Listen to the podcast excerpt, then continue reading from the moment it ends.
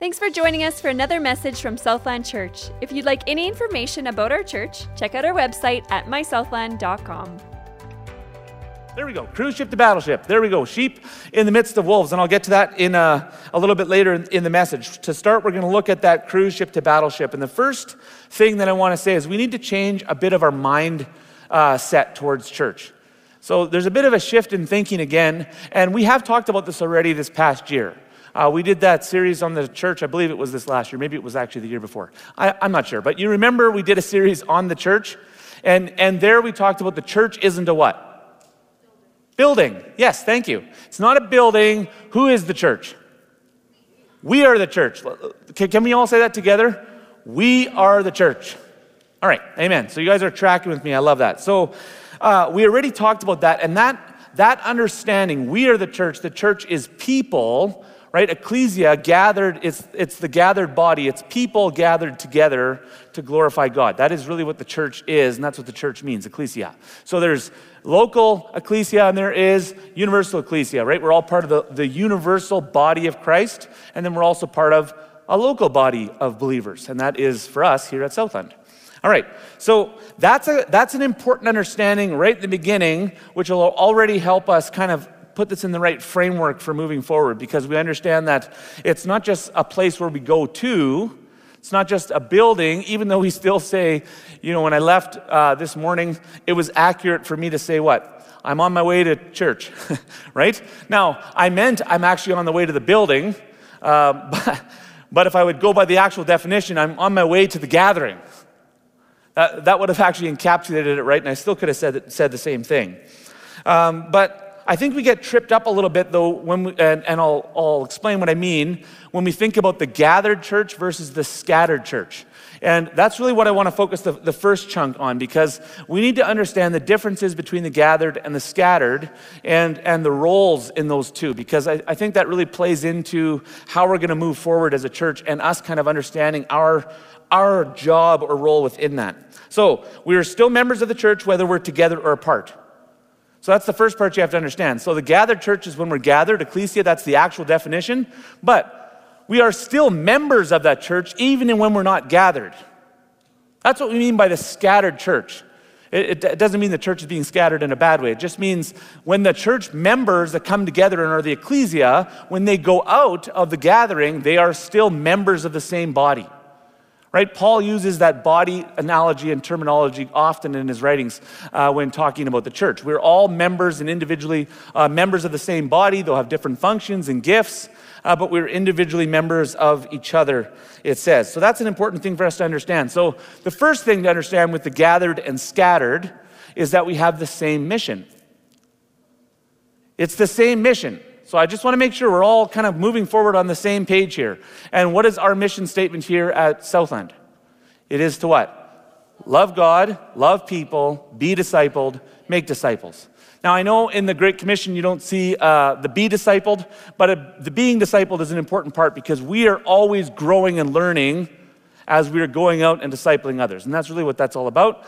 But whether we're gathered together, I mean, the gathering here, that is what we're trying to do. We're trying to do that. We're trying to love God. We're trying to glorify Him, exalt His name together. Yes, absolutely. We also want to be loving each other. Absolutely, yes. You know, we're coming here to grow, right? To grow in our understanding, to grow in our faith. That's the being discipled. And then ultimately, we're wanting to make disciples here at the church. That is the gathered uh, church, uh, 100%. But we have to embrace this idea that that's not just what we do here, that's what we do when we scatter as well. That doesn't change. So, church isn't something that I do once a week. It's not something I just go to and now I go engage in my life. Church, right? Church life, the mission remains the same regardless of where I am. Whether I'm here in the building or whether I'm at home or whether I go to work, the mission remains the same. Now, there are some slight differences, absolutely yes, and we'll talk about that and much more going forward throughout the year. Uh, because I really feel like this is a calling for our church is to be the church, not just in the walls of this building, but also being the church out there in our community. And I think that's very important. So, uh, one of the common problems that we have in the Western church, and by the way, I'll, I'll say common problem or incomplete pieces of incomplete understanding, maybe is a better way to, of putting it, uh, because it's not a problem in and of itself. It's only a problem if we limit our understanding to church as only this one thing. So we see church as a building. So it's something that I go to. And because I go to it, right, if I'm walking to something and I go into the building, then it's also something that I leave and I go back to my own house, right? Do you see the problem with that already with the way that we think of church? Because then the things that I do at church, I do when I'm in the building, but I'm not necessarily thinking that I am the church when I leave the building. But all right, we'll, we'll just kind of go forward with, with the issue at hand. You know, we go to the church, we go to the building, there we worship, we learn. Those are all good things. We pray together, we see each other, we support each other, right? We cry together, we laugh together sometimes, like with Chris and Kyle's show. Lots to laugh at there. Um, I don't know if we're laughing with them or at them, but we're doing it together anyways. it's a little bit of both, right? I mean, this is what we're doing. So this is, you know, and, and we think about what the purpose of the church is like the church building, it should always be open right? We want i mean we come here and we enjoy learning about god and we enjoy you know worshiping together. We have these moments with him where he touches our hearts and it's amazing. I had one again this morning and he was bringing me i'm diving into my bible and he's speaking to me out of the word and then i'm back into worship and then i'm praying. And i know many of you are, are experiencing the same thing. It's a wonderful thing. And so we think this building always needs to be open so that other people in the world that are lost, you know, that they can always know where to come, that this could be like a beacon, like a lighthouse, that lost people can come to and they can experience the same Jesus that we know and love. And this is probably what leads to, uh, you know, a lot of the, the, the reason that we were so upset, or many, many of you have been so upset about even the restrictions, right? And the church being shut down because the building gets shut down. And the idea is, where will people go? Where will they go to experience this God that so radically is transforming our hearts?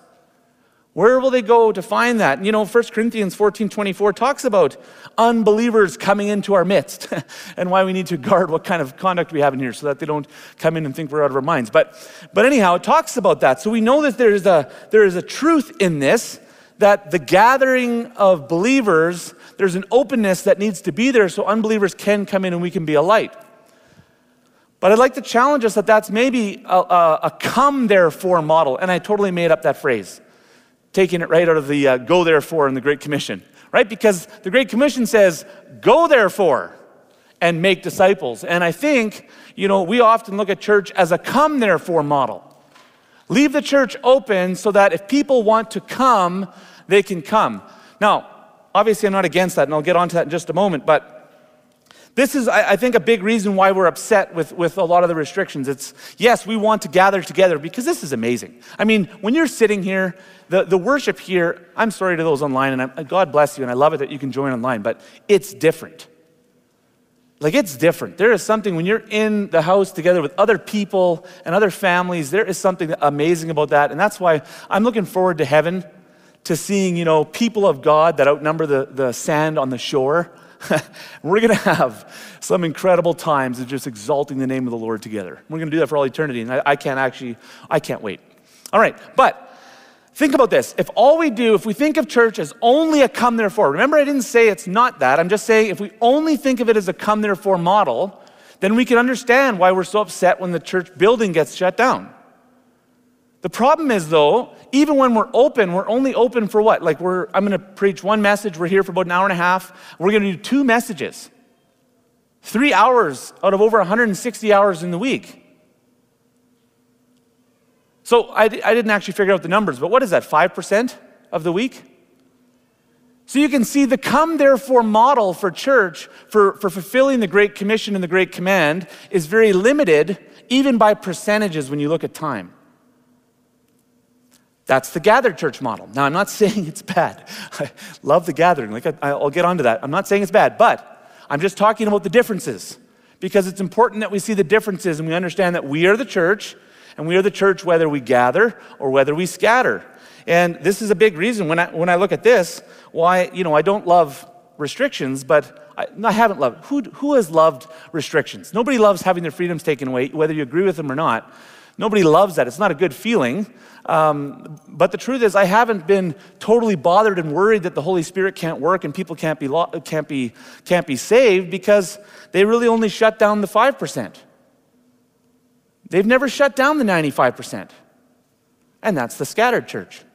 Look at this though Matthew 28 18 to 20. Go therefore, right? Go therefore and make disciples of the nations, baptizing them in the name of the Father and of the Son and of the Holy Spirit, teaching them to observe all that I have commanded you. And then the best, best, best, best part.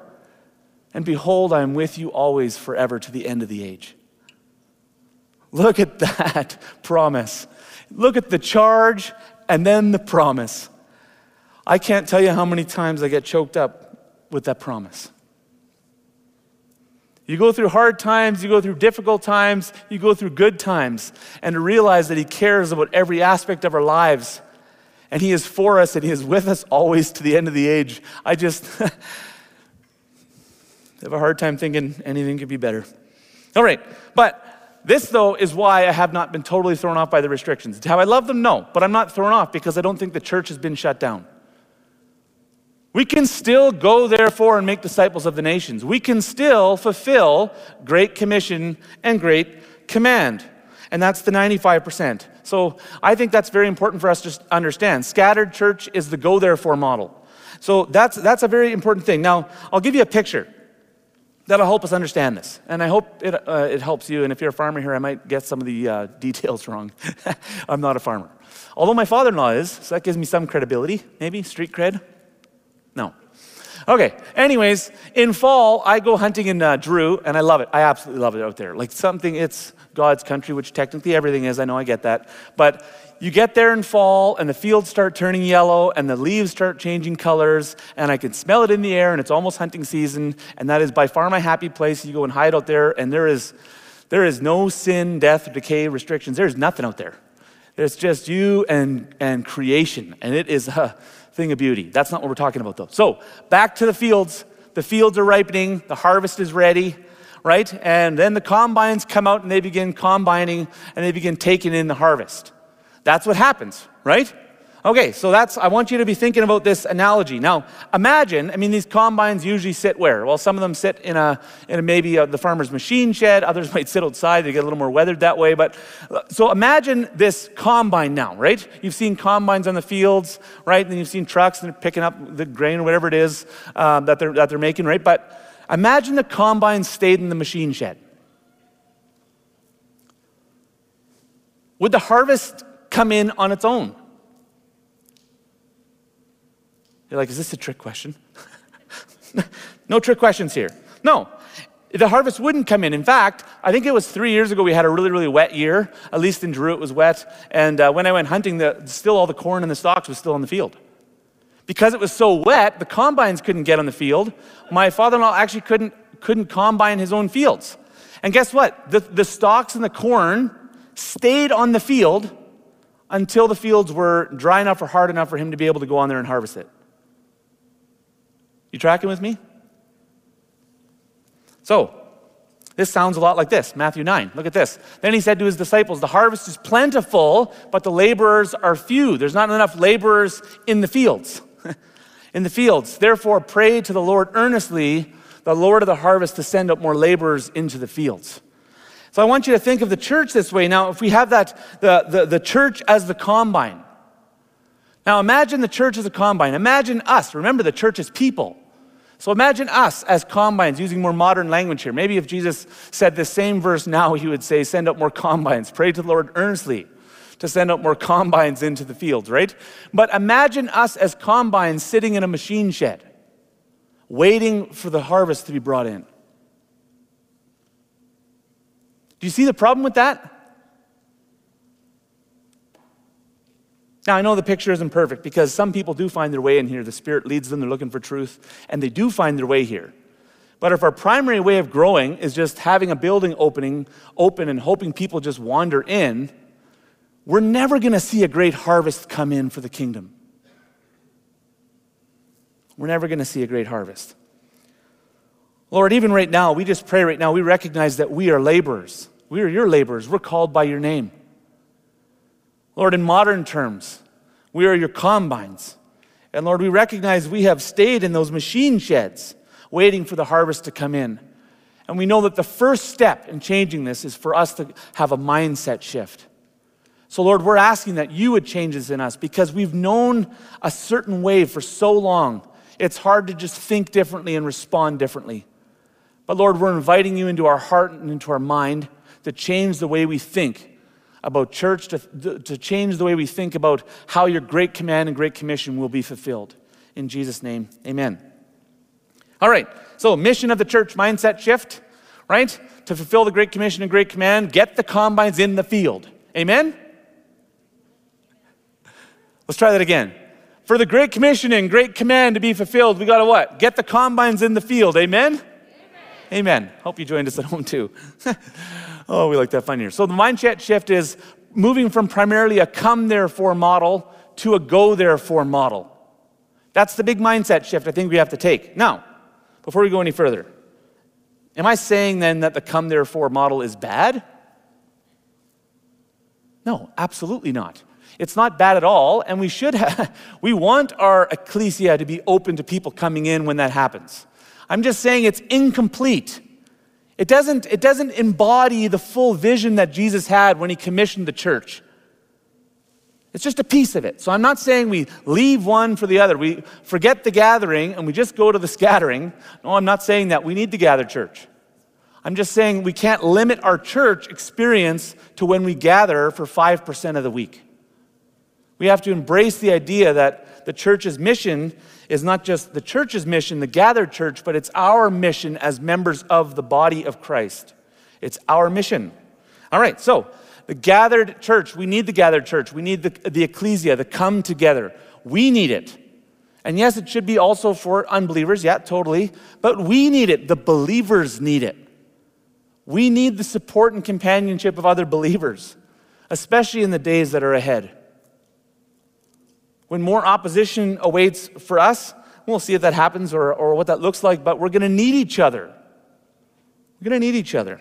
Hebrews 10 19 to 25. Therefore, brothers, since we have confidence to enter the holy places by the blood of Jesus, not by our works, but by the blood of Jesus, his righteousness, by the new and life giving way that he opened, us, uh, opened up for us through the curtain that is through his flesh. And since we have a great high priest over the house of God, let us draw near with a true heart and full assurance of faith, with our hearts sprinkled clean from an evil conscience. Wow. Are you like, sometimes the words in here, when you think about if this is true, and I believe it is. Think of the ramifications of this the God that we serve, the love that He pours on us. With hearts sprinkled clean from an evil conscience and our bodies washed in pure waters, let us hold fast the confession of our hope without wavering. For He who promised is what? Faithful. He is faithful. And let us consider how to stir up one another to love and good works, not neglecting to meet together, as is the habit of some, but encouraging one another, and all the more as you see the day drawing near.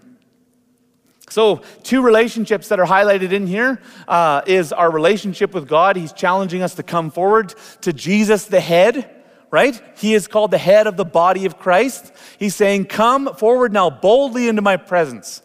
And then he's also directly then ties it in with also the ecclesia, the gathering together. As we gather together and seek his face, the body, all the members of the body come together under the head, Jesus Christ. And we grow closer in our relationship with God. But you'll also look at some of the other benefits of our gathering together, encouraging one another, stirring each other on to good works, teaching, learning, being discipled. These are all very important things. Stirring each other on. I said that already to good works. Supporting each other. What about accountability? There's accountability, absolutely. Prayer, worshiping together, serving each other, bearing each other's burdens, like Galatians 6 says. This is how we do that. When the body gathers together, we're able to do all of these things with and for each other as we grow closer to Jesus. And that's a very important thing. This is a precious gift that we've been given by God is the body of Christ and the, and the fellowship that we get out of there. And I recognize these last two years have been, uh, been very difficult because of the isolation that many have felt. Right? Not just the restrictions and the changing freedoms, but one of the biggest things that has been difficult for many has been the isolation. Right? Not being able to see each other, not being able to hug each other, not being able to, to, to fellowship together. And it's been challenging, and I get that, and it's been difficult. And we know, I, I, I'm still dreading a little bit, but I'm still wondering, you know, what are gonna, what's going to be the ramifications of this, you know, in two years from now or three years from now? And, and we don't know, and I'm not arguing for or against. It's not about that. I'm just actually asking the question what will be uh, the ramifications of some of this uh, later on? It's going to be difficult. And I know many of you, many of us, the church itself has had to make many adjustments along the, uh, along the way these past two years, right? We've gone from being fully open to being not open to being partially open to being you know, not open to being open with masks, to being open without masks with, with restrictions, to being not open to being open with masks and restrictions. Whew, take a breath, right? And it's like, you know, I've used that analogy. It's like we've been playing the game of Monopoly, but every time you go past go, the, the, the rules change, right? And then you're left with trying to figure out which rules are we on again. I actually kind of forget, and then you get a little bit further. It's been difficult and challenging. I get that. But it's important, I think it's really important to say we really need to actually still experience that gathering. We need the gathering and we need to be creative. You know, even within, like I know there's been different, you know, feelings on whether it's, well, I, can't, I just can't do Zoom. And I'll speak to that because I'm actually not, don't, don't ever hear me advocating that we should switch all of our relationships to digital ones and I never have to leave my house. We could do everything from our homes. No. I like real flesh and blood people. I love hugging you guys and shaking your hands and seeing you face to face, and it's a wonderful thing. But you know what? I will say this. Sometimes, though, because we've experienced such a joy in that, we think that if I can't have it that way, then I, don't, I won't do any of it. And I want to just tell you that's a dangerous way of thinking. Because let's go back to the list here of the benefits of the ecclesia teaching, learning, being discipled, encouraging each other, stirring each other on, supporting each other, accountability, prayer, worship serving each other, that one might be hard, and bearing each other's burdens. You know what that, uh, that what was that, a list of 10 things I just said? A dozen things I should have counted. Only one of those would be difficult on Zoom. I, don't, again, don't hear me advocating that when all this is done, I'm staying on Zoom. No way. I'm just saying we need each other, whether it's Zoom or in person. And who knows what's coming after COVID or who knows what ends up happening with this? We don't know. One thing the last two years has taught us is that there is nothing sure in this world. The only thing I have left that's sure is Jesus. That, he hasn't changed. So, but with that, I would just say the challenge of not neglecting to meet together. If you are isolating, we need each other. Okay, so anyhow, back onto this. I have four strategies for the gathered church, for the ecclesia. First three strategies for engaging. All right, we have weekend services. That is one way, absolutely yes. And I know we're restricted to 250 times two uh, we are right now, and that is, that is what it is. So that is strategy number one. All of us here this morning that are inside the building are experiencing, I think, some of the benefits of the ecclesia. Even the encouragement, even, you know, I got to talk to some of you before the services, and I will after the services, and we talk to each other, and, you know, we get to worship together, and the encouragement that you feel from that. We've experienced, we're learning together, we're seeking the Lord together. So that's one way, absolutely yes. Number two, invite a family or friend into your home to watch the service online. I already know of, of multiple families in our church that have been doing this, uh, um, and I want to encourage you to consider doing the same thing. We can do that. We actually don't know how long we have the buildings left. And what if we even have it forever? But just to change, uh, you know, sometimes we get so stuck in a rut in the sense of what this is the way it's always been, and so if it's not this, it's nothing. And I'll just say that the restrictions actually allow us to have another family over. Sometimes we're, we're experiencing isolation that need not be um, because we're just choosing to, to stay there until everything goes back to normal. And I'm, I'm saying let's be creative as a church. Let's be creative as a church and look for a way to still be together, to encourage each other, to pray for each other, to worship together, to grow together. And so that's something you can do. I know of uh, different families that do it different ways. Uh, I had one, one guy tell me what they do is they invite a family over, and so they watch the service, and then they will ask questions like, you know, afterwards, what did you learn, and that kind of stuff, and they'll pray for each other. And then they eat a meal together. And I was thinking, shoot, if I wasn't preaching, I, I think I want to uh, go and be a part of that next week. You should invite me. Sounds awesome. Uh, others with families, you know, they'll get a couple of families together and they set up two TVs. One of the TVs, they're watching KCO. Kids are watching KCO, Kids Church Online, if you don't know what the cool slang is. It is pretty cool, eh? Anyways, but one, one TV's for the kids, they're watching KCO, and then the other TV's for the adults. And I know of many uh, who have said that one of the benefits of, of being at home, and I'm not saying we want to stay there, no, but while we're in this spot, for whatever time we have left, let's be creative and be the church regardless. Let's not stand before Jesus one day and say, well, those restrictions kept us from being the church.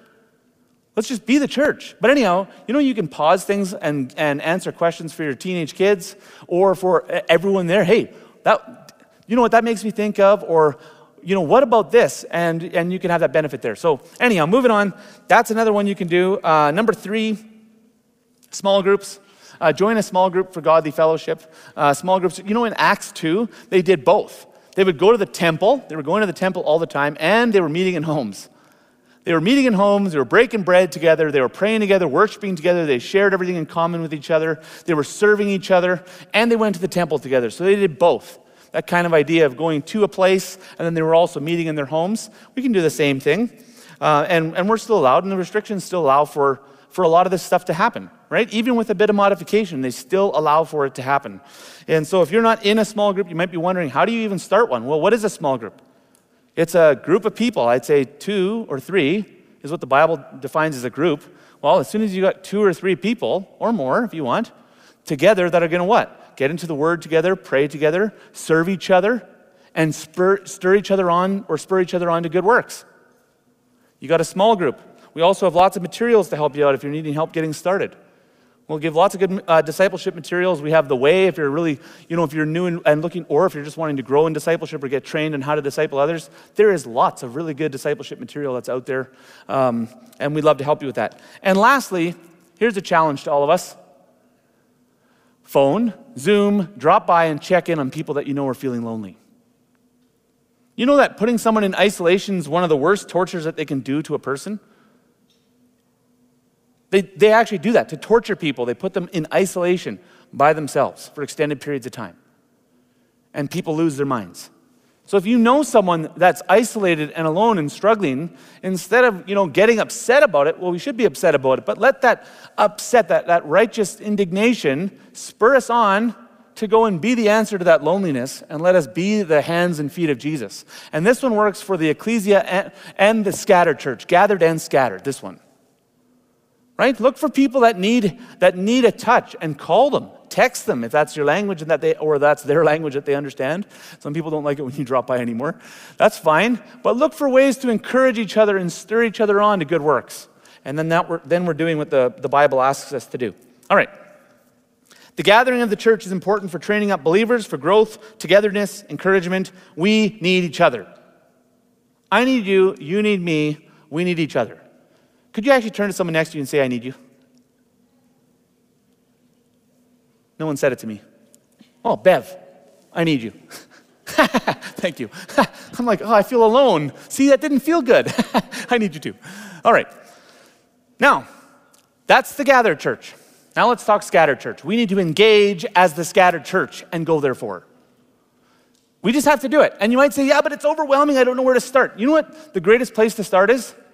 When you're moving in a new, direction? One step. Just take a step, right?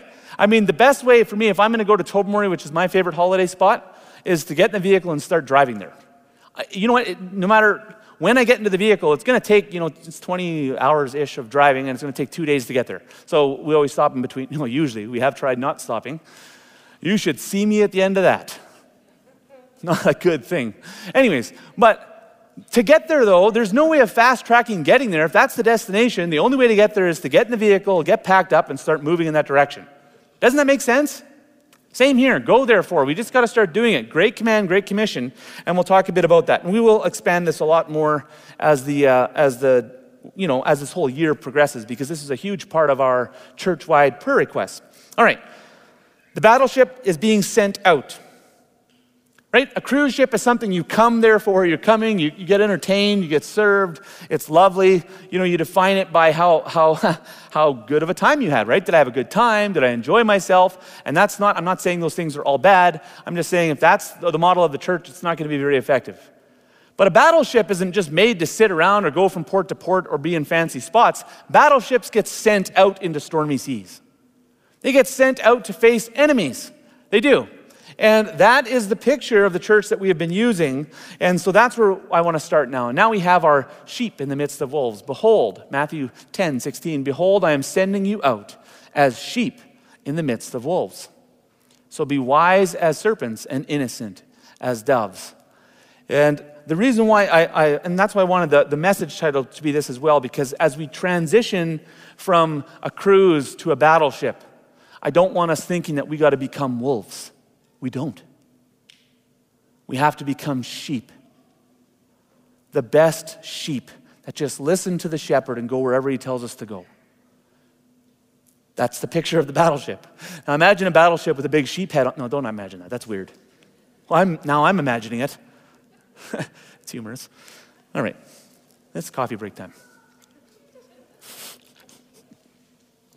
I love you guys. Thanks for bearing with me. All right. Sending out as sheep in the midst of wolves. You know, only God, only a sovereign God that was all powerful would make his strategy for a lost world to send sheep out into the midst of wolves. Amen? Like, what kind of battle strategy is that? I mean, have you ever thought about what happens? I'm sure there's a nature video on this, but maybe Google, don't Google search this later, but now I'm kind of tempted. Google search sheep, you know, with a wolf. And what's going to happen is you'll see the sheep, the poor lamb is going to get eaten by the wolf. They die. And yet, isn't that what the Lamb of God did for us? Didn't he walk out into the midst of wolves? And he allowed his life to be laid down. I think that's an incredible thought. So, this charge to, to be sent out as sheep in the midst of wolves comes right after. We're talking like, I, I should have counted, but like five, six verses after the Matthew 9 charge where Jesus is praying for laborers to be sent out into the harvest. So, first, he's talking about the harvest is plentiful, but the laborers, laborers are few. Therefore, pray to the Lord of the harvest to send out more laborers, right? And then, right here, now he's saying, Now, pray, guys, pray. Now he looks at them and says, Now, behold, I'm sending you out as sheep in the midst of wolves. He changes his language. He talks harvest first, and then he changes his language to sheep in the midst of wolves. He was preparing them for something. And look at the sobering verses that come next. And I've just only highlighted a few of them. If you want to go read Matthew 10, 16 to 42 for yourself, I, I always recommend you do that. Uh, and then you should include the Matthew 9, 37 as well, because it gives you the full context of what the conversation was. But I'll just read a bit here. A disciple is not above his teacher, nor a servant above his master. It is enough for the disciple to be like his teacher and the servant like his master, if they called the master of the house Beelzebul, how much more will they malign those of his household? So have no fear of them, for nothing is covered that will not be revealed or hidden that will not be known. What I tell you in the dark, say in the light, and what you hear whispered, proclaim on the housetops. A person's enemies will be those of his own household. And whoever loves mother or father more than me is not worthy of me. Whoever loves son or daughter more than me is not worthy of me. And whoever does not take his cross and follow me is not worthy of me. Whoever finds his life in this world will lose it, but whoever loses his life for my sake will find it. And here we have some very sobering words that we often just want to skip over. But he's challenging the heart. And he's challenging the heart that we need to have, and he's preparing us for what's ahead. For times when maybe our faith won't be as popular as it has been before. And he's saying, I don't want you running. I'm sending you out. There are lost people that need to know his name. And his plan for them is you and me. It's us, the church, to go therefore and make disciples of those nations. And he's sending us out as sheep in the midst of wolves. And, you know, I, have I've thought about this. It's hard for us in the West because we don't want to, especially in the West, in Canada, uh, Canada especially, and I talked about this at the Sunrise Summit we really are the nicest people on the earth. And I'm not claiming that myself, but I've heard that in different places that we've traveled. But it's kind of a known thing. Canadians are the only ones on the planet that apologize when someone else bumps into them. Right? Like you come up here and push me, and I'm like, oh, I'm sorry. You're like, right? Anywhere else in the world, they're like, why did you apologize? um, but, anyways, I'm not saying there's not nice people everywhere, but that's just our mentality. And I'm not even criticizing it. I think it's wonderful to be in Canada. It's been wonderful being Canadian. I love it that we're nice. We should want to be nice. It's only a problem when niceness causes us to pull back in fear, when we're so afraid of offending a person that we won't say the truth to them. That's people pleasing, and we want to please the Lord first. You know, years ago, my dad gave me a, um, uh, he's only a very few times. After he, he my, parents both, they, once they let us go, they let us go. And they have always been really good at not giving us unsolicited advice. And there's been a benefit to that, of them waiting for us to ask them. And that has been when I ask and they give advice, I listen. But there's been two times when my dad's not done that, where he's given me unsolicited advice. But because he didn't do it by pattern, he had my attention both times. And the one time, it doesn't matter what all the circumstances were, but there was lots of turmoil going on in my life at that time. And he had just said, I, I wouldn't normally say something, but I'm your dad and I'm also your friend. And what kind of friend would I be if I walked by your house and I saw it was on fire and I didn't come in to warn you? Like I said, he's only done this twice since he let me go, and I remember it. And you, can, you know I remember it because I'm telling you about it. And so that's an important thing for us to understand that if we see people are perishing, if we see, um, if we see people are being damaged, it's important for us to stand up uh, for what is true, but to do so in love. And that's part of our church wide prayer request. So this is very important. So now we're going to look at three key points as we transition to this, right? Because now we're talking about the scattered church, the go therefore model. The go therefore model is sheep being sent out in the midst of wolves. The battleship now we're talking about is sheep. So, what are our what are our weapons? Well, we'll look at that in a second, but the first is let's look at three key points here. Oh, I missed that. That's fine. Number one thing to remember our enemy is not what? People.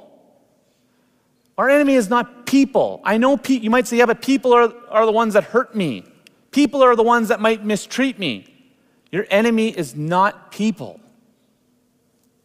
Your enemy is not people, rather, it's the devil himself. Peter, first, uh, Peter says in 1 Peter 5 8, Be sober minded, be watchful. Your adversary, the devil, prowls around like a roaring lion seeking someone to devour. Now, will he deceive people and will he use people? Yeah, human history and our own personal experience will tell us the answer to that is yes. And scripture will affirm that.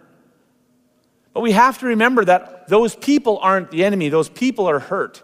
Those people are just like us, sinners in the need of saving. We're no different. So that's the, that's the important first point is our enemy is not people.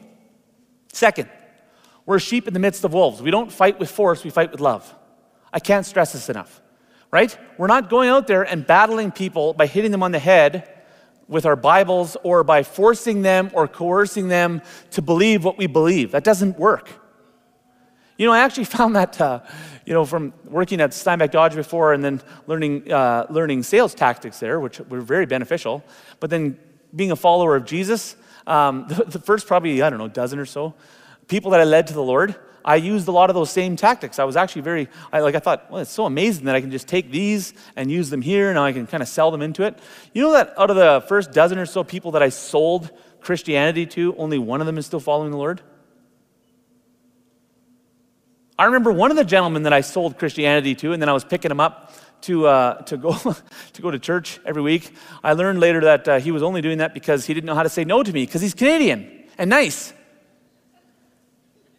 So then the one time he didn't answer his phone, and then I went there and his door was unlocked, so I just walked in and went and got him out of his bedroom. And then the next week, he didn't answer his phone, and I went to his house and the door was locked. wow. Anyways, point is, that's not, that's not how we do it, right? So we have to learn to actually sheep in the midst of wolves. Behold, I'm sending you out as sheep in the midst of wolves. So be wise as serpent, innocent as doves. So we're going to need to actually need, we need the Spirit's wisdom in this as well. We're going to need him to empower us, yes. We're going to also need to love people, absolutely, yes. We'll talk about the weapons in just a moment. But we're going to need to use and exercise a lot of wisdom and not try to force our beliefs on people. We can't do that, right? So, number three is what are the weapons? What are the big guns that we've been given on this battleship? And I've, I've said here, these are our main. I'd say these are prime, our primary weapons. I, I don't know. I would say primary is better than main.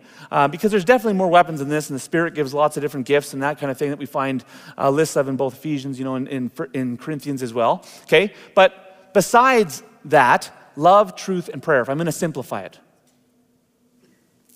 these are the weapons of our warfare love, truth, and prayer. Love, truth, and prayer. So, when we're going out as a battleship, what are we trying to do? We're trying to love people so that we can lead them to truth. This is great command and great commission. We're trying to love people so we can lead them to truth. And then prayer, absolutely yes. Prayer is a critical piece, but and I'll get in that in just a moment. So the first two are summed up in what I call the GC squared. That's what I always use because I like giving everything a, a, bit of a nickname. But uh, GC squared is just uh, great command and great commission. That is what that is love and truth. That's what we're supposed to do. We're supposed to go and love people so that we can lead them to truth. That is what we're doing. We're looking for opportunities to do that. And we can do this all the time. But the best thing, if you're looking for where do I start, is I'll tell you, give margin for it in your life. And then be willing to ask questions. Uh, just the other day, I was driving when it was minus a thousand here. I, that's maybe not totally accurate, but it was close, right? Pretty sure it was close. So it was way too cold to be outside. Like everything's creaking and ah, I, I am not built for that. I don't think anybody is. I'm driving and I'm on my way. I'm going to go pick up my kids, and uh, not. Uh, I did end up picking my kids, but anyways, I was on my way home to pick up my kids, and I see this guy. His truck just broke down, and he's starting to walk, and I'm like, ah. Right away, is pull around so I can go and follow him. Roll down my window, and I'm like, "That's your truck. Please get inside. It's way too cold for you to be walking." And so he gets into my uh, my van, my, my his truck, my van, gets into my van, and I asked him where he wants to go, and I drove him to, uh, to a gas station so he can go get help. Anyways, we have a great conversation on the way there. Did I lead him to the Lord? No, I didn't. Not every time I go and love somebody, it leads to a salvation, nor do I feel that pressure of it too either. I look for opportunities, and if the opportunity presents itself, then great. If it doesn't, great. I'm still called to love people, right? So now we go there and drop off, and he's getting out of the van, and he pokes back in and he says, Hey, just so you know, I'm going to pay this forward. And I thought, Yes, great command. Yeah. And it's going to spread, right? And I love that. I love that. But, uh, but that's another example standing in a line at, uh, at a store and talking to a guy there, just kind of sparking up casual conversation. And I recognize my personality might have an easier time with the casual conversation than yours. I totally get that. So, what are your gifts and abilities and how you, maybe it's you serve somebody, whatever it is, just look for, give yourself margin to go and love people so that you can lead them to the truth. That's all we're talking about. So you say, Hi, how are you doing? And he looks, Oh, not that great. So then you ask, Why? If he says, Nah, it doesn't really kind of, if he sloughs it off, then what do you do? Leave it at that. This guy offered more information. Huh. So what's that? A sign of openness. So what did I do? Can I pray for you? Yeah actually, that'd be wonderful. So I prayed for him. I prayed for him right there.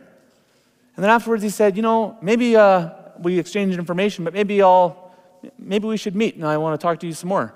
Okay. Hasn't turned into anything. My whole point is sometimes you overcomplicate, and I don't have time for all these people in my life. I don't have time. Just give margin. We have time to be the people of God. God has made sure of that. All right? So obviously, it doesn't always go that good. I got lots of horror stories too, um, because we are sheep in the midst of wolves. And there are times when people will look at our best efforts and they will twist our words. And that has happened to me, that's happened to us here at the church. Well, they will twist our words and they'll make accusations against us to try to bring us down, to say that we're bigots or to say that we're against people. But we're not. And in those times, we're going to have to practice being sheep in the midst of wolves. And our biggest weapon there will be love. And when we love, we will forgive big. So when people mistreat us or they take our best intentions and turn them around on us, then we are going to forgive. We'll be the best at forgiving and showing grace and mercy. We won't hold on to it. And then we'll be sensitive to the Spirit. Right? Because sometimes He'll want us to disengage a conversation or leave or not say something, but many times He'll want us to say it. We'll have to learn to be very sensitive. But I want to move to, um, I want to move to prayer. But before that, I just want to ask one question Do people know what you are for? Or do they just know what you're against? Just think about your regular conversations with people. Think about your social media. Ooh. Do people know what you're for? And then if they do, what would they say you're for? Or do they just know what you're against? That's really important for us. If we're going to engage in the Great Commission and the Great Command, people need to know what we're for. They need to know what we're for, and if they truly know what we're for, they're going to know who we serve. They may not accept him, but that's the path to give them an option to see it. All right. I'll close this up now. Lastly, I want to talk about is prayer, and then we'll be done for today. Um, prayer, absolutely important. So, prayer, if we're going to do the Great Commission and Great Command, it has to be built on a foundation of prayer. This is the first and most critical step. We should understand this for anything in our lives. There's probably a reason that if you follow Jesus' life, and I did so again this last uh, week, I was looking at it, he was praying all the time, all the time. He would escape to pray in the morning, when he's ministering, before, after, during, in the evening. Why was he doing that? Why do we have verses that say pray without ceasing? I know that you might say, but I can't do that. I know. But the idea is have prayer be a part of your regular life, like breathing. Why? Because prayer may not be everything, but it has to, you know, everything should come out of prayer. Prayer is that foundation for every move of God, whether in our own lives or, or corporately or nationally. You look at any move of God and you're going to find men and women who prayed at the base of it. And so it's a critical thing that we need to understand. And, you know, using the combine analogy. So, where would prayer fit on the combine? You know, I had to work at this because these analogies are never perfect. But if we are the combine, I think prayer is like us connecting to the gas pump. I was going to say the fuel, but it isn't. The Spirit's the fuel. But we don't even access the fuel unless we actually allow us to access the, the, the, fuel pump. That's where prayer would fit in. It allows us to access the power source so that we can go out and do the works that God has assigned to us. And obviously, if you're wondering who's driving this thing, I'd say Jesus. I've really thought a lot about this during the week. I don't know if I was an artist, I would have drawn it, but that would have been terrible. Would have led to more questions than answers. So, um, what does prayer do? Prayer, I, just very, very fast here. This could be a message on its own, and maybe it will be at the end of the month. We'll see. Resist temptation. This is all of the things that, that accessing the, the, the fuel pump to the source, the power source, enables us to do resist temptation, know God, grow our character, change our hearts, strength to do God's will, wisdom to in how to navigate, knowledge of what to do, provision, moving mountains. Wow. Miracles makes us more like Jesus. He is always interceding for us, and that's really what I want to highlight here. We're supposed to do whatever he's doing. It, scripture is very clear that he is interceding. Think about this. Scripture says he intercedes for the saints. Jesus is interceding for you and for me. You ever thought about that? Every time you go into prayer, you are joining with Him. Literally, not just figuratively, literally, you are joining with Him in prayer. it's an incredible thought. So, this is the heart behind all of the church wide prayer requests. This is the heart behind it, right? Is prayer. We want to start it all with prayer and then line up our lives and our church in moving in the direction that God has, has called us to, both as a church and as the people of God. That is the heart. And so I want to end by taking a look at our church wide prayer requests. This will be the last thing we look at. And I know we've already looked at them, or many of you have. And if you've been to the prayer summits, um, you will have uh, seen these there as well. Are they coming up? Can you see them? No. They'll be up right away. They'll figure that out. It's all good.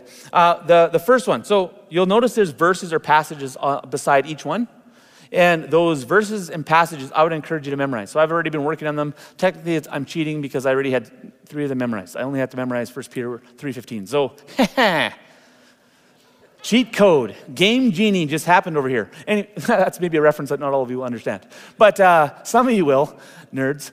Um, but back to this. So those passages, I would encourage you to get those inside your heart because it's going to remind you again, our beliefs, uh, our beliefs instruct behavior. So we want to keep reminding ourselves of what he's calling us to do. So we have the Great Command, we have the Great Commission. You'll see stuff lining up after it. Uh, and then we also have Word and Truth. And this one's very important to know the gospel, grow in discernment, speak the truth in love. 1 Peter 3.15 says to be ready to make a defense to anyone who asks us for the hope that is in us. Yet, in gentleness and respect. And remember, sheep in the midst of the wolves. We're not going out there with swords slashing at people. No, not at all. We're being ready to make a defense. We're being ready to speak truth, but with, always with gentleness and respect, even if it's not returned in kind. Gentleness and respect. So that's important for us to, to know. Persecuted church, we're praying for them. Uh, 2 Corinthians 4 7 to 10. Uh, that's the one we you know we were afflicted in every way uh, but not crushed, right? That whole, that whole piece there, jars of, we have this treasure in jars of clay. You ever feel like a jar of clay, like a broken jar of clay? I feel like that often. And God reminds me that is to show that the surpassing glory belongs to Him and not to me, not to us.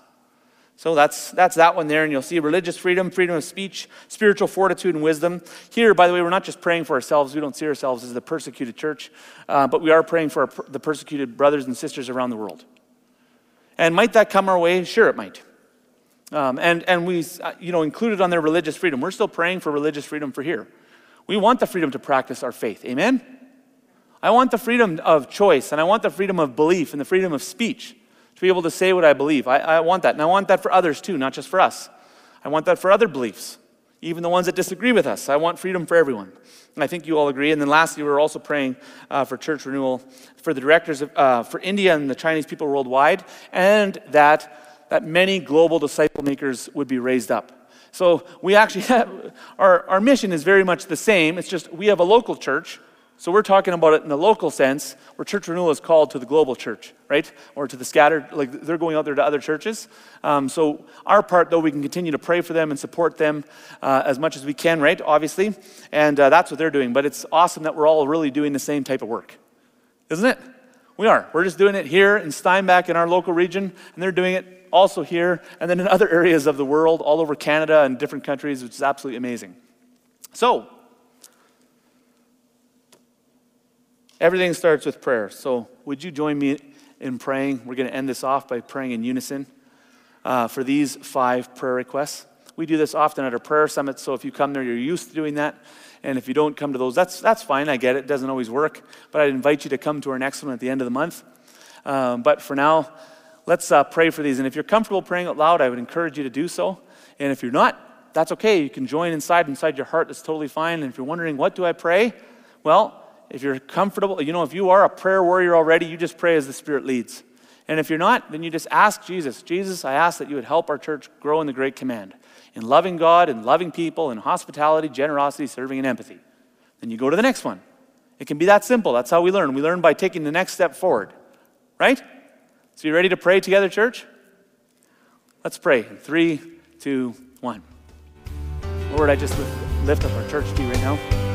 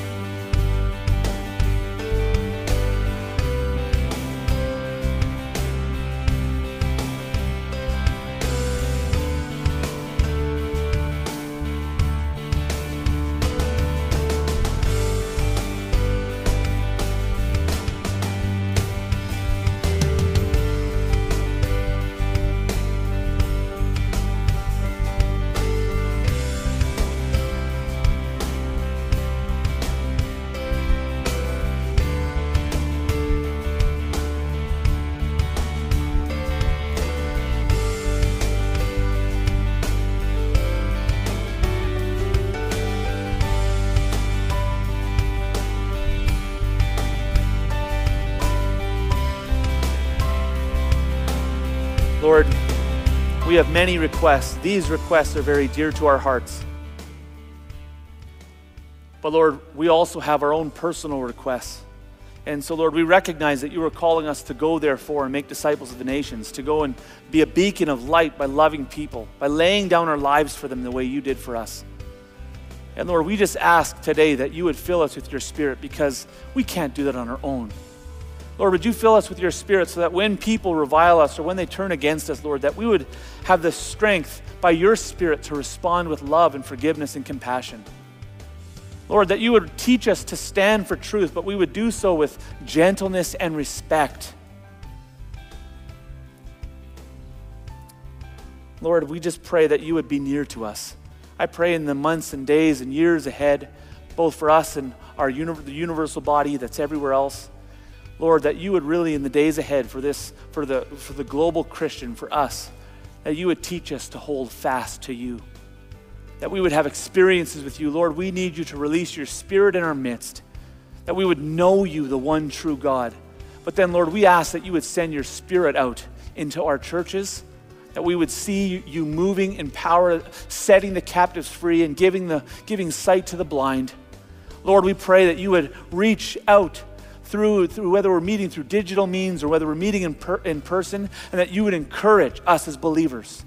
That you would encourage us with your love, that you would encourage us to stand firm and to hold fast to what is true. We ask all of this in Jesus' name. Amen.